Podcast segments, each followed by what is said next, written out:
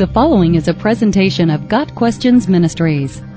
What does the Bible say about youth ministry? Although youth ministry is a fixture in the modern church, there is no biblical model for such a ministry. However, biblical principles can and should be the model for all ministries in the local church, including ministry to youth. Sadly, too many youth ministries are built not on biblical principles, but on fads, hype, and shallow youth culture.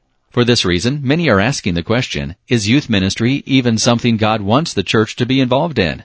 If the church wants to follow the model of fads, hype, and shallow youth culture, then the answer is a resounding no. However, student ministry, at its core, should be evaluated on the same biblical basis as any other functioning ministry in the local church.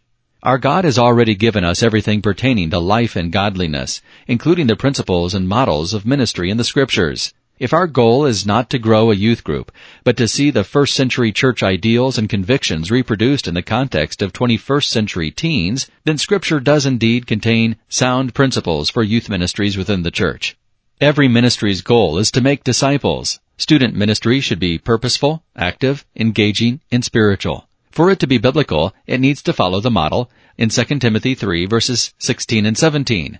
Students being mentored for character, instructed in doctrine, and equipped for every good work, so they will engage in effective ministry. The leaders, that is, adults, mentors, pastors, and youth leaders, are there to model, mentor, and equip these young ministers in Christ-like character, sound doctrine, and effective methods to reach lost peers and make disciples of their own. Matthew 28 verses 18 through 20. This is clearly the ministry model of Jesus himself. According to many scholars and experts on the life of Christ, somewhere around half of his original disciples were teenagers when he began his discipling ministry to them. His was the original youth group.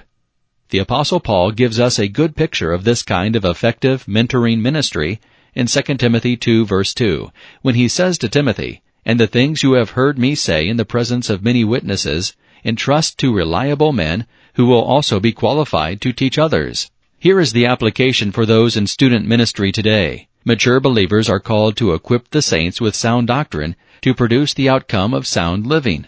Now let us bring this all back into a 21st century student ministries context. The goal is making disciples and seeing the power of God unleashed in and through the lives of young people. Teens are at the point in their lives where they need to know the truth of God, how to live a life pleasing to Him, and what task He has called them to.